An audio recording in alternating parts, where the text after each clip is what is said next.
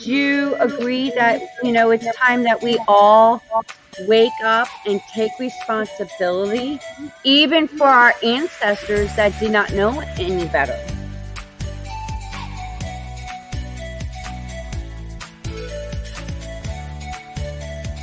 Been waiting patiently to have this kind of conversation.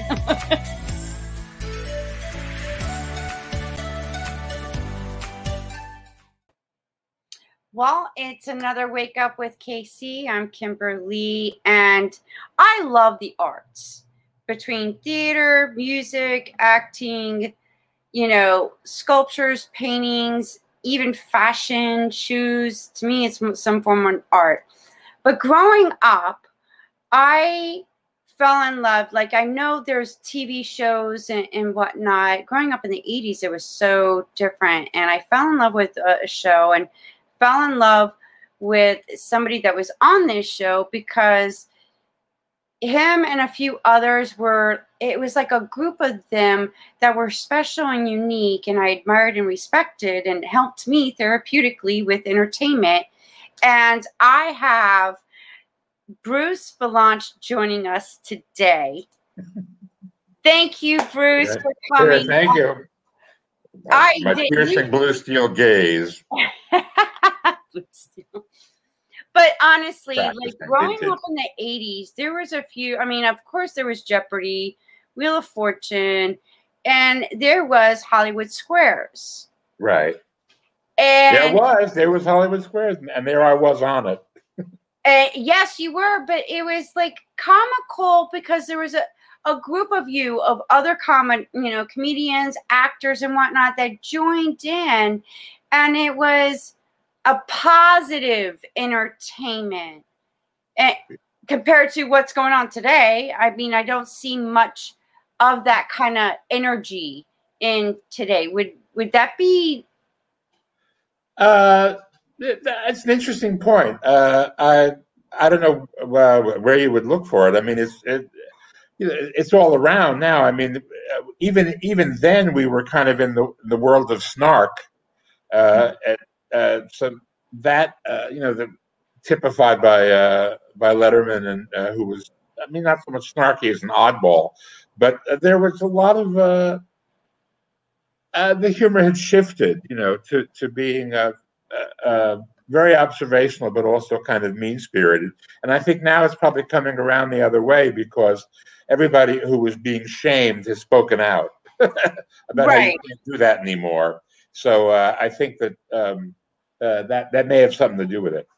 Uh, but I mean, there's you know there are, there's a resurgence of all that kind of crazy television now. With I mean, all those game shows that were on have all come back. Squares may even come back. They're doing it now on uh, VH1 as hip hop squares with all rappers because you know how funny rappers are. I want the But they're doing all the old back. material, which is truly bizarre in my estimation. I mean, really crazy, crazy bizarre. But uh, you know, that was the part of the when the, when uh, Hollywood Squares has always worked. When it when we brought it back in the '90s, uh, our goal was to make it more more fun than a game. And uh, as it uh, suddenly there was a game show explosion, and we had to make it more of a game. We had to make the stakes higher, and that was probably what killed it off early, in my estimation, because people like to see these nine celebrities making having a good time, being like they're at a party, and that was how we shot it. I mean, we shot we shot a week in a day. We shot five of them in a, in a, a day, and as the as the day progressed, the show got looser and looser because after the third show, we would have wine. And so the Thursday and Friday shows were very loose, very loose indeed. Sorry about the, the lighting. It's, something's happening here in, with the in this room. Anyway, um, so there was that. You know, that was we were transmitting that that kind of uh, energy. Well, that that that. But what I find fascinating is that the way it was created when you guys were doing it, it it was working. Why did you have to change it? That because was game shows, because. Who Wants to Be a Millionaire was the number one show on television, and it was it was huge, and so it was deemed by the the people who were syndicating the show that we had to add more of a of a the stakes had to be higher. The, the, the, the, prizes had to be bigger, and it had to be winning the thing was more important because you were getting something. There was a bonus round where you got a, a Mercedes or a, or a trip or something like that. And uh, once we did that, it kind of neutered the fun of the thing. It be, uh, you know, we, we, I mean, it wasn't Who Wants to Be a Millionaire. It was a different energy. So Right. That, and I think people began to feel like there was, you know, there was too much emphasis on the prize and, and less on the fun. Ah, well, that's a doggone shame. I'm going to tell you that I missed. I'm telling you, and my accountant feels the same way. but you, what inspired you to, or when did you realize, you know, being a comedy writer, songwriter, and becoming an actor was part of your passion. Yeah. Uh, well, I was a child actor, so it was like from the from the day I started making faces in the mirror, uh, I was hooked, and I just went from you know I, I went. My parents were very smart, uh, and they uh, realized I was happy doing this, so they enabled it. Their only concern was that I wouldn't be able to make a living at it. And so they kept saying, well, you know, when I started writing, they said, well, you know, you can write too. You're a good writer. You can work for newspapers and they'll never go out of business. you know, they weren't they weren't social sciences. They were just they were parents. I mean, my father was a doctor, but um, uh, they were uh, that, that who, who could who could have foreseen the worldwide internet web on which we speak? Yeah, as even as we speak. So I always that was just uh, I don't know where it came from. I mean, I just it, it was it, I had a passion, which made me unusual among my my peers because most of them didn't have passions. Most of them are going, what am I going to do? Let me see. Will I go into my family business, or will I doctor lawyer? Because that you know, that's the people who are theatrical are, are often attracted to the law, to trial law, because they can declaim, they can go into court. You know, when they watch Law and Order and they see all of that stuff, and they figure, "Hey, that's for me. I can get up and I can lecture the jury and all that." But that was not what I wanted to do. And you've been on Law and Order. I what was was I was never on Law and Order. Oh, no, not uh, you've uh, not been on Law and Order, but you've you've written some things for Law and Order. If I read it correctly. You've think, done something not that I remember. I don't. I don't think not Law and Order. I tried to get my mother on Law and Order. She wanted to be on TV in the worst way. We, would bring her on Hollywood Squares every year for Mother's Day, but uh, she wanted to be. She loved Law and Order. So friends of mine were were doing Law and Order. Were producing it, and so uh, uh, I got her a gig. But she was she discovered the body at the beginning of the show. And it was even before you heard ding, ding, you know, she just looking along and then she discovers this body. And uh, she thought fabulous. Uh, and then they said, well, you have to join Screen Actors Guild. And it, here's what it's going to cost, which was more than she was going to be paid. And she said to me, this is ridiculous. It's going to cost me money. And I disappear at three minutes into the show. Forget it. so but said, your mother was. You now you know what it's like. Uh huh. And, but your mother played a, a big influence in helping you with getting to the schools and, and plays and, and, whatnot. She was part of a, an yeah. inspiration with you. Oh yeah, well she was a showgirl. Uh, she was a, a, a showgirl monkey. She wanted to be a showgirl, and uh, it didn't quite work out. And she married my father. She was he was about twenty, and uh, uh, she was so she was a doctor's wife, but she did a lot of uh, charity things. Was, they were very philanthropic. She did a lot of put together a lot of shows and appeared in a lot of shows. So she always had this thing uh, about show business and about wanting to be on stage. But she wasn't like it wasn't like Gypsy, you know. It wasn't like she wasn't this monstrous stage mother who pushed me. And they didn't make a living off of what I made as a child actor. It was all went into Bruce's college fund. So it was not like uh, it wasn't one of those nightmare show business stories where you know I pushed them into letting me do stuff. I was always the one. I want to do this. I'm gonna, they would always say, "Okay, well, you know, yeah, he'll be happy doing this. Let's let him do this." So, yeah, it's just a phase. It's just a phase. He'll grow out of it, and then they realize no, he's but, not growing out but of she it. was always she was always living her her other life through my accomplishments especially uh, when it became clear that i was not going to give her grandchildren uh, and everybody in her circle had grandchildren and you know so she had my career. You know they would say well here's a picture of my granddaughter jennifer and say oh here's here's bruce on stage with whoopi and here's here's bruce doing this and that and the other thing. So it was kind of like this was what you know this was what she had. I mean they they would you know her claim to fame she would call it. Aw, well, that's and then yes, there are some parents that push their kids, and then they just look miserable. well you know that's why that's why we have emancipation laws you know hello britney spears i mean Right? know, That that- that's just mind-boggling on just that whole scenario. And then with um, you did some acting as well. You've accomplished a lot of things and gotten several awards. Yeah. I'm like get astounded and just admire you even more with, you know, you've been featured writer for Tony, Grammy, even the Emmys. i'm the egot of award show writers. I've written them all. Emmys grammys oscars tonys i've written all of them. I have a bunch of emmys that i won for writing the oscars. Two of them were for writing the oscars.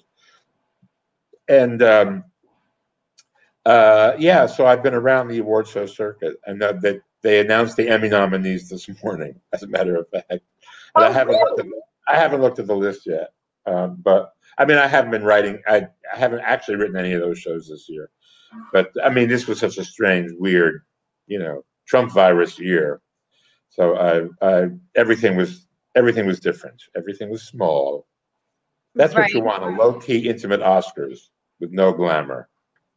What's Yeah. wrong with these people but I mean, during the the pandemic, Bruce, what what did you do or think, or did you reassess, reevaluate, or you know, what did you do to help you get through the this pandemic? And drugs i was uh, I, where's my Ativan?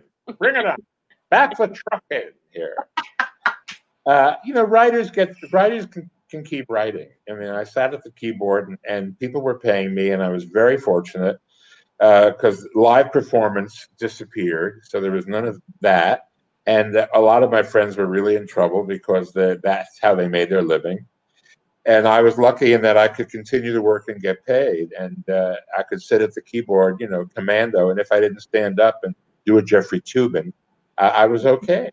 So I was I was working. I, I worked on a whole bunch of projects that are now we're now developing them as as actual stage things. I mean, I, I while nobody could work, I was I was writing them. So now they're I got nothing to plug, but you know, up things are upcoming. So I was very lucky. I mean, and I I lived alone already, you know, and I had all my all my things my my things were in place. You know, I was already getting everything delivered because I'm just you know I'm a lazy sod. I don't want to schlep through supermarkets if I don't have to. Everything was already being everything was being left. It wasn't being left at the curb. I was saying hello to delivery people, but uh, you know, so I I was very lucky in in this that sense. I mean, a lot of my friends really suffered, and I was trying to help them out, but at the same time, I was uh, I was you know functioning. You know, writers you, you writers only retire when they absolutely want to. I mean, you can keep as long as you can keep writing. You have a, you can have a career. I mean, there there is such thing as ageism in uh, in television and film, and so it's more difficult for you to get your voice heard but uh, you can continue to do it. I think people retire because they're tired of they're tired of fighting, and they're tired of having to present their ideas to twelve year olds who have no idea who they are or what they're talking about. And if you can afford to retire, then a lot of them do.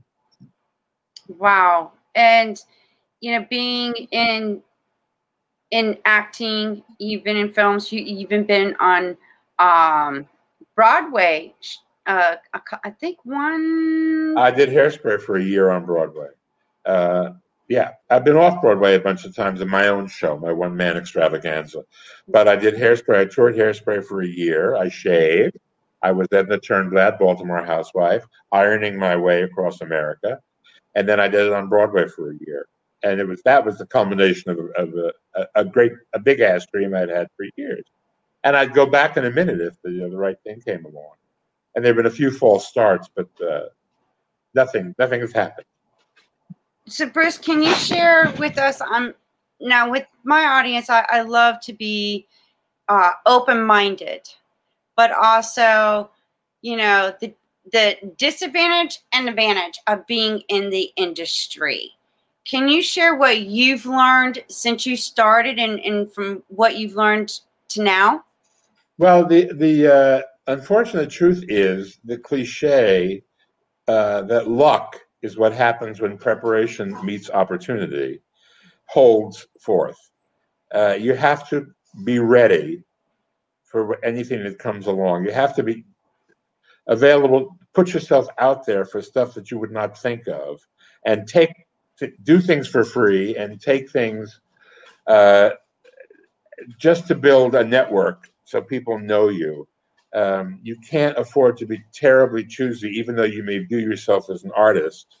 You have to get going at some point. Once you reach a certain level, you have uh, more freedom but uh, and you can't be discouraged by rejection because 90% of the stuff you do is going to be rejected i mean until you get to the point where you own everything where you you own yourself and your career and you can choose what's done it's, it's people still get rejected so um, that's part and parcel of the thing and you're going to get criticized you're going to be loved and you're going to be hated and, and uh, you just have to prepare for all of that kind of stuff. But mostly, you have to, uh, uh, if you want to be in comedy, you really do have to be funny.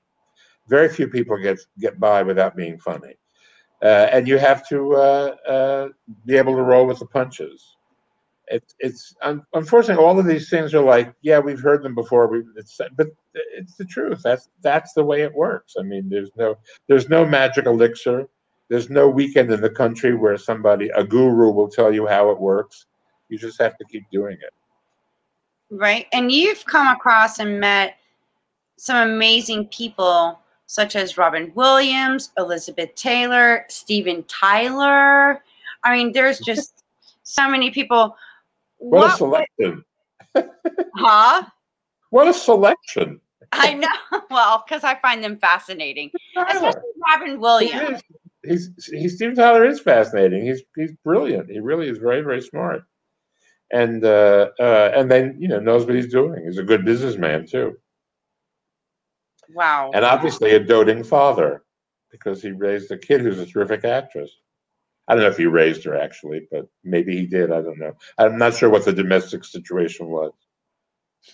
he was like wild and crazy growing up in the 80s listening to him with the Aerosmith, but um Dream on, dream on. Sorry, that's the end of my Steven Tyler impression. And Lily Tomlin. I, yeah. I loved her as an actress, and she was on Hollywood Squares. So was Robin Williams, if I'm not mistaken. Uh, Robin was on our iteration of Hollywood Squares because of Whoopi. We did a comic relief week, and Billy and Robin were on, and a, a, a rotating series of comics. But uh, it was Billy, Robin, and Whoopi who were in the center line, I think, and I was there somewhere on a different square than I usually was. But um, uh, Lily, I don't think was on our version, but Lily was on uh, certainly on the earlier version when she was on Laugh-In, way you know because Hollywood Square started in 1967 and was on for 14 years on NBC, and then went away and came back with Joan Rivers in the 80s, and went away and came back with Whoopi in the 90s, and now is on VH1 with Flavor Flav. but honestly, what was it like? Even like working with them behind the scenes when you guys were together. on, on squares? Yes. Uh, it was a party. We only shot 36 days a year because we did five shows in a day. We would do a week in a day and we would air 36 weeks of new shows and the other 12 weeks would be reruns. So um, we we would meet every other weekend. On Saturday and Sunday. We would shoot five shows each day, and it would start like at ten o'clock in the morning, and uh, people would show up like around nine o'clock, and we would go over the material, over over what questions they were going to be asked, and and nobody knew the answers, but they a lot of the questions didn't have any real answers. Uh, and we would give them jokes and bluffs. And then we would start. We would shoot through the Monday, Tuesday, Wednesday shows, have lunch, drink wine, and do Thursday and Friday and be out of there by five o'clock. Uh, so it was great. And, and, and, people would show up and get caffeinated and they were ready to have fun. Uh, so it was, uh, and nobody really misbehaved because if you were up, there were eight other people up there with you. If you, yeah, and you tried to pull something, these eight people kind of look at you and go, "Girl, get it together," you know. kind of pimp slap Roseanne if she was in a bad mood. because you know she, as as she has said, she had forty three separate personalities, and uh, I used to say to her, "Would you please tell number eighteen to to resume speaking to number thirty two because it's getting in the way of the show." what are the fondest memories in your career that you hold precious? Well, I would say I've written 25 Oscar shows. That was pretty fabulous. Being on Broadway in Hairspray, doing Hollywood Squares, and being at the ground level, ground zero of Bette Midler. Uh, I started with writing for her. I was a journalist and a feature writer at Chicago Tribune when I met her and began writing for her, and I've been writing for her ever since. And that's been 15 years. Excuse me. Quickly, the injections, James. Um, uh, and you know, watching that, watching her develop and uh, her trajectory and all of that, you know, and being a, a close, intimate working level with her has been amazing. So there's all of that. I mean, those are those are quite a few things that gladden my heart. Gladden your heart. Aw. And what is can you think of anything that's the most embarrassing thing that you've experienced that you actually used in in some of your like comedian writing stuff? Oh wow. Um so many embarrassing things. I mean, I mean, you know, come on, what's the funniest? Every day there's something. Uh, I, I actually, that's a very good question. I really haven't thought about the most embarrassing thing. I mean, those are things you try to suppress, right? And then the therapist tries to bring them out. uh, here you are. Dr. Carpenter, Dr. um, uh, or Dr. Chapman. Who's Dr. Carpenter? Oh, that's my therapist. So sorry. Uh, uh, I don't know. Uh, I, I, I really, well, you know,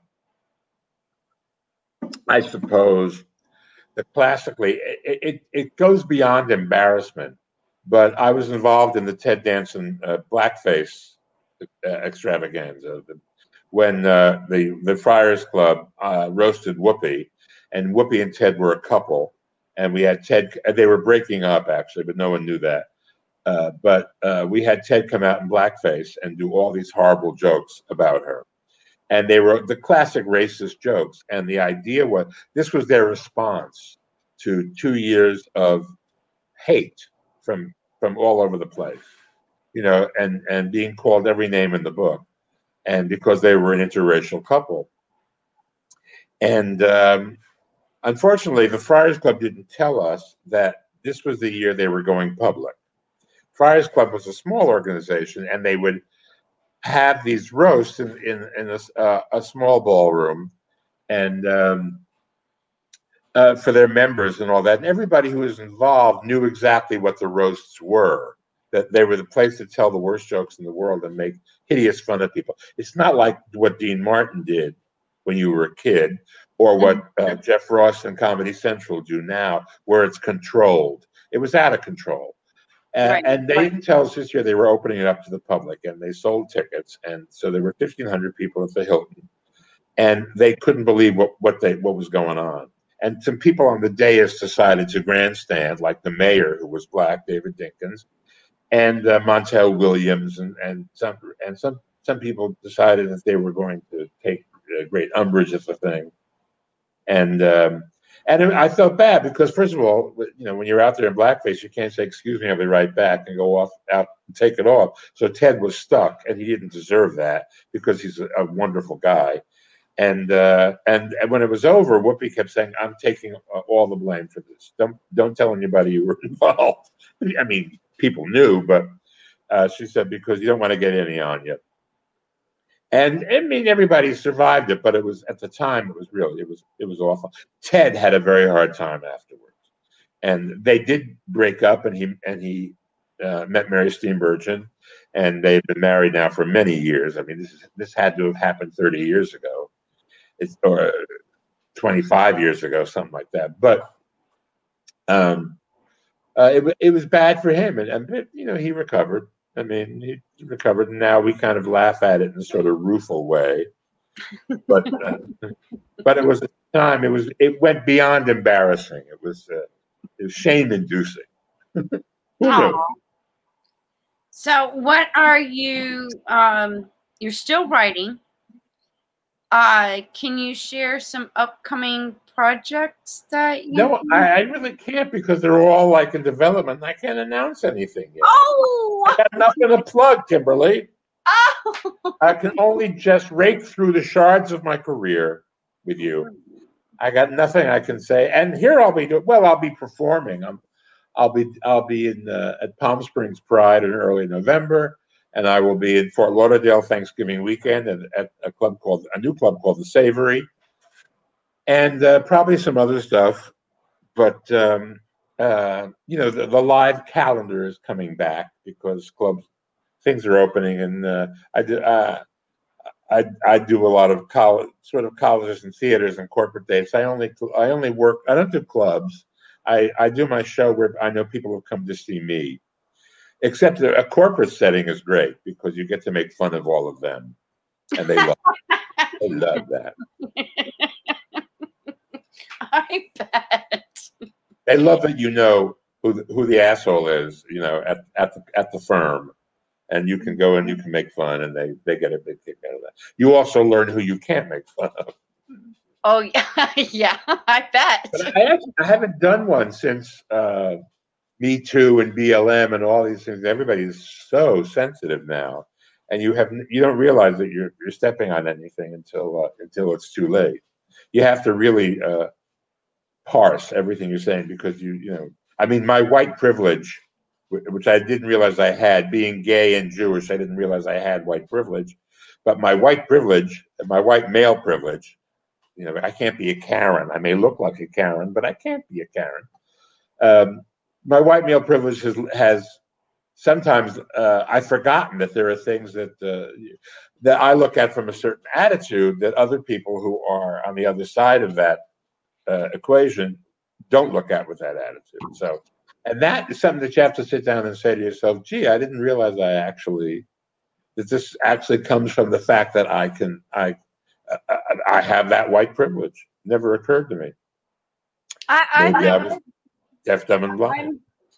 Yeah, it's like, oh, what you have white privilege, and I'm like, why is it getting to that? To where these, it's to me, it's like creating a mindset you know, it's like we're just Americans. You know. Well, but but you have to look at the uh, at the other point of view.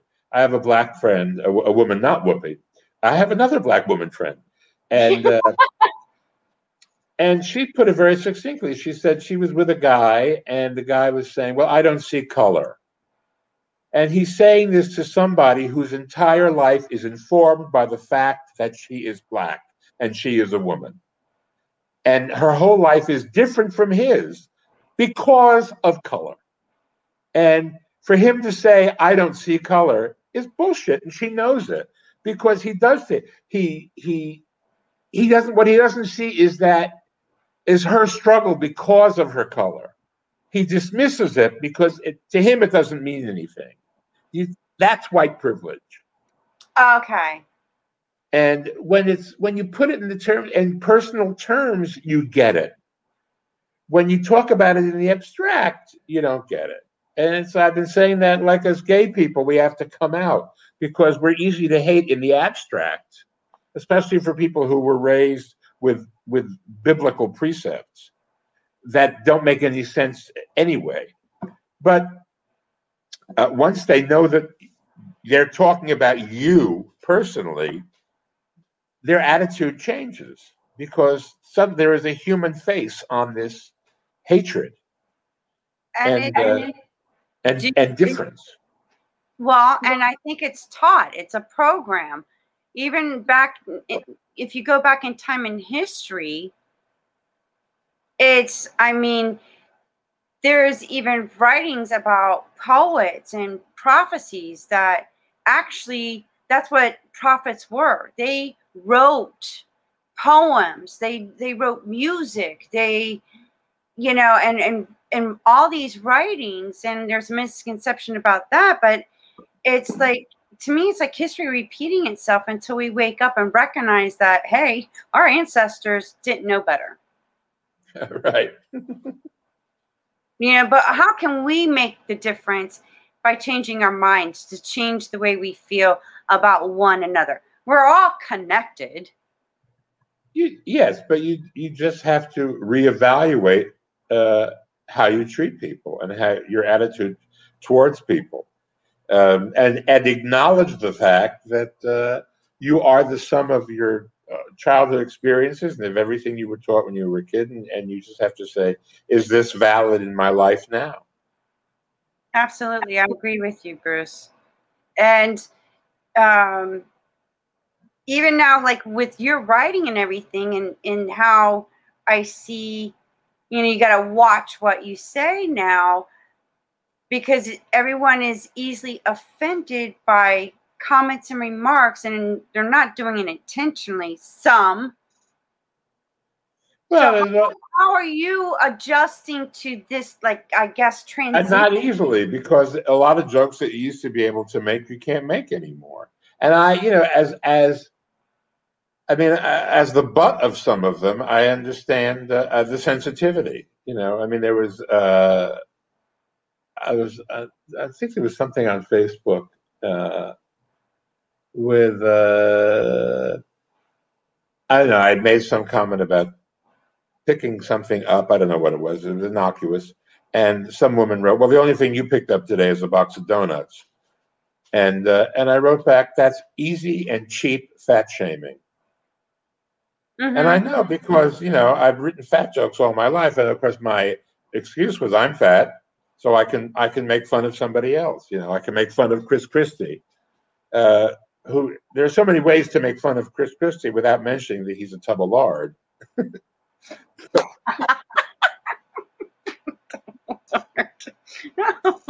I mean, there's so many other things you can you can do about him, and, much more inventive than that. But I understand. I mean, when they come after the, the minorities of which I am a member, um, I you know I, I understand what what they're talking about, and you have to put yourself in that. position. That makes writing comedy stuff very hard, but it also makes it challenging in in a good sense because you have to find the funny and stuff that isn't the obvious, you know, isn't the obvious kind of funny. Yeah, I gotta get more creative. And- Yeah, yeah, that would be one way of putting it. Yeah.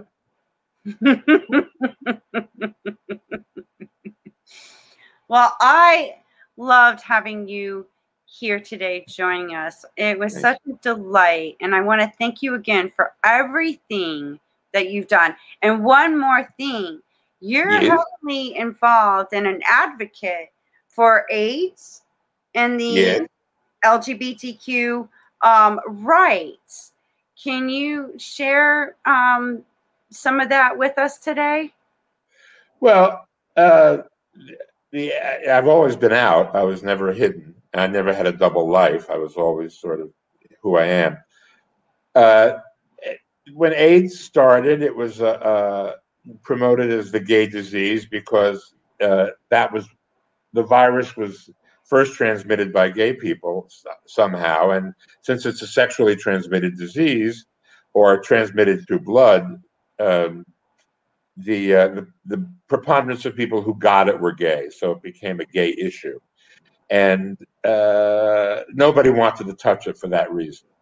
And so, being in show business, uh, since the government was going to help, uh, we decided, I and a like minded group decided that we would start raising money through shows like Mickey and Judy in the barn. And so we did uh, a lot of benefits, and I and I got involved in those in putting together those benefits and writing them. And I would trade off other people. I would say, if you do this, but my benefit, I'll do your benefit.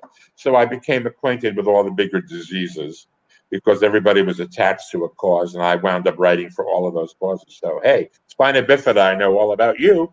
Uh, I, learned, I learned a lot and and we began uh, building this uh, uh, foundation of fundraising. And then Rock Hudson got sick. Elizabeth Taylor got involved, and once Elizabeth was involved, uh, the the thing went mainstream, and it, it kind of came out of the closet. It became a, an actual cause with real uh, real charities. I mean, not just volunteer, but professional fundraiser people and administrators, and uh, and that's because of Elizabeth. Um, as I used to say to her, anybody will take your call. Even the Pope will take your call, if only to discuss jewelry, because they both have a lot. And uh, and and in in England, it was Princess Diana who who kind of picked up the cudgels, and she made it a cause there.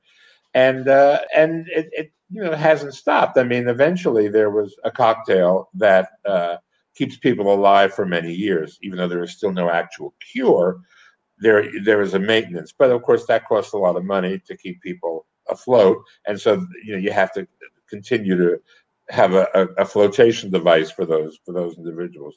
And there's still, of course, a stigma about it. And as I've said many times, I don't know anybody who was ever forced out of their apartment because they had breast cancer. But I know a lot of people who were forced out of their apartments because they had AIDS, because landlords figured a way to get rid of them because they were scared of them. So as long as that stigma exists, there is a reason to continue the fight on t- on two levels, obviously on the health level and on the uh, the societal level. Well, there's so much research now that you know if you want to know, I mean, to me it was like a, a myth, a story that was told. But if I really wanted to know the truth, I could go on do my own research to find the truth about you know AIDS and you know how it got originated and in you know transmitted and then what are they doing now with the research and you know the accomplishments that are helping you know thousands and thank you for doing what you, you know stepping up and doing something you know above and beyond to get you know it, it affected my community i had a lot of friends that you know i look at that quilt and i have hundreds of names of people who i actually know knew wow. so, you know, it really is. Uh, it really, it really affects one, and it's uh, that. That's why I was involved because I was, you know, taken at the flood. I was in the middle of it all. Mm. Well, thank you once again, Bruce. It was surely a pleasure yeah, having you on the show. Sorry about this weird lighting. I'm looking at myself. Maybe it's not doesn't look the same to you as it does to me, but well, it comes in and out, and it, you just comes can't. in and out. I have there's a halo effect now and again. Which is... Yes, and it looks gorgeous on you. All right, yay! well, I look forward to seeing you on um upcoming now that things are opening up i hope to look forward to seeing you on you know some on a show broadway or something please keep in touch and let me know i would love to to watch you. Oh, You've always been amazing. Beautiful soul. You truly oh. are. All right. I'll take it. Have Oops, sorry. All right. That was I'm just so in awe right now and so grateful for having Bruce Vilanch on our show today. He's done a lot of amazing things and he keeps keeps going and keeps doing. And I'm really proud and just an honor to have him on the show. Look for more great interviews and great guests right here on Wake Up with KC.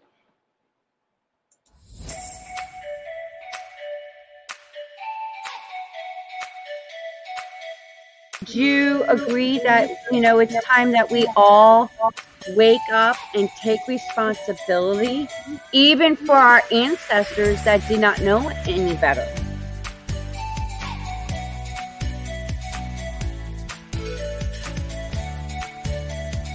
Been waiting patiently to have this kind of conversation.